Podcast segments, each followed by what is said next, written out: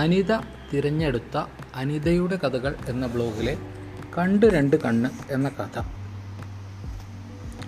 ഞായറാഴ്ച കുർബാന കൂടി വീട്ടിലേക്ക് തിരിച്ചു മടങ്ങും വഴിയാണ് സൂസൻ ജേക്കബ് വടക്കേ മുറിക്ക് ആദ്യമായി അനുഭവം ഉണ്ടായത്. പള്ളിമുറ്റത്ത് ആനിയമ്മയോടും ജിസമോളോടും ഒന്നും രണ്ടും പറഞ്ഞു നിന്നപ്പോൾ നേരം പോയത് അറിഞ്ഞില്ല. ഒടുവിൽ മടങ്ങുമ്പോഴേക്കും വെയിലങ്ങ് മൂത്തു. മെയിൻ റോഡ് വിട്ട് വീട്ടിലേക്കുള്ള ഊടുവഴിയിലേക്ക് കയറിയപ്പോഴാണ് പിന്നിൽ കരിയിലനങ്ങുന്ന ശബ്ദം കേട്ടത്. തിരിഞ്ഞു നോക്കിയപ്പോൾ ഒരു പുരുഷരൂപം നിന്നു പരുങ്ങുന്നു. എന്റെ ഈശോയെ ഇത് ഞാൻ ഇതെന്നാ ഭാവിച്ചാണ്? അതെന്നാ സൂസമ്മേ? അയ്യോ ഇന്ന് ഷൂട്ടിംഗ് ഒന്നുമില്ലയോ? ഈ പാവത്തുങ്ങളുടെ പിറകെ ഇതെന്നാത്തിനാ നടക്കുന്നേ? സൂസൻ വീണ്ടും നടന്നു തുടങ്ങി നിന്റെ കണ്ണുകൾ സൂസമ്മേ അയ്യോ കെട്ടിയേച്ചും രണ്ട് പിള്ളേരുമായി നടക്കുന്ന എന്റെ കണ്ണി നോക്കിയിട്ട് എന്നാത്തിനാണ്? അതെന്നാ സൂസമ്മേ? കെട്ടിയ പെണ്ണുങ്ങളുടെ കണ്ണിന് എന്നതാ കുഴപ്പം? ഓ എന്റെ കണ്ണിന് എന്തേലും ഭംഗി ഉണ്ടെന്ന് എന്റെ കെട്ടിയും കൂടി പറയത്തില്ല. ഭംഗിയല്ല ഭംഗി. ഭ. ഓ twenty two F K Anandi പോയി ഞാനും കണ്ടേ. ഞങ്ങളൊക്കെ ഭംഗി എന്നാ ഫഹദെ പറയുന്നത് അതിന്റെ ഒരു ഭംഗി ഫഹദ് പറയും പോലെ പറഞ്ഞാൽ കിട്ടുമോ സൂസമ്മ പറയും പോലെ. അല്ലേ? ഇതെന്നാ ഈ പഞ്ചാര വർത്തമാനവുമായി ആരേലുമൊക്കെ കണ്ട എന്നാ പറയും. നിങ്ങൾ സിനിമാക്കാർക്കൊക്കെ എന്തുമാവാം? വല്ലോരും കണ്ടുകൊണ്ട് വന്നാൽ എനിക്കും പിള്ളേർക്കും അക്കേട് കേട് ഇടവഴി തിരിഞ്ഞ് ഗേറ്റ് എടുത്തപ്പോഴേക്കും പിന്നിലെ കാലച്ച നിലച്ചെന്ന് സൂസമ്മ അറിഞ്ഞു. പിന്നെ മൂന്നാൽ ദിവസം പറയത്തക്ക ഒന്നുമുണ്ടായില്ല.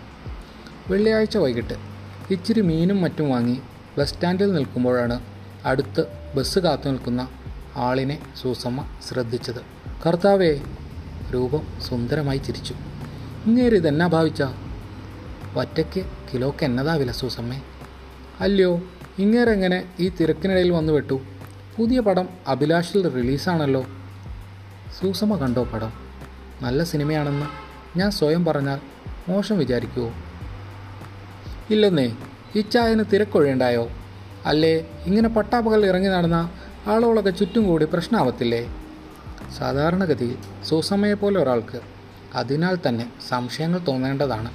പക്ഷേ സൂസമ്മയ്ക്ക് എസ്പെറാൻസയെക്കുറിച്ചോ അവളുടെ പെട്ടിക്കകത്തെ പുണ്യാളന്മാരെക്കുറിച്ചോ വായിച്ചറിവില്ല.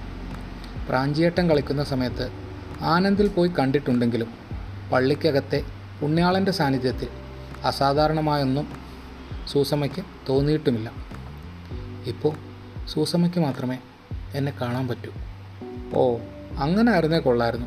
ഇതിപ്പോൾ എനിക്ക് മാനക്കേട് ഉറപ്പായില്ലേ? നമ്മുടെ മതവും കൂടി ഓർക്കണം. അല്ലെങ്കിൽ ലവ് ജിഹാദ് എന്ന് എന്താണ്ടോ കുഴപ്പം പിടിച്ചതുണ്ടെന്ന് കപ്പ്യാർ ഇന്നാൾ കൂടി പറഞ്ഞു. എനിക്ക് മതമില്ല സൂസമ്മേ. ഇതാ ഇപ്പോൾ രസം. ഇത് ഞാൻ നിരീശ്വരവാദിയാ?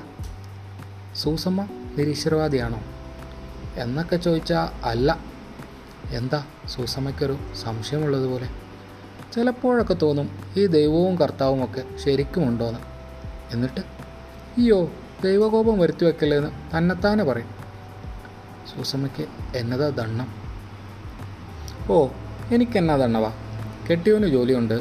കർത്താവ് സഹായിച്ച് പിള്ളേരെല്ലാം ദീനവും പരാധീനങ്ങളുമില്ലാതെ കഴിഞ്ഞുകൂടുന്നു. ഇരമ്പത്തോടെ ബസ് വന്നു നിന്നു.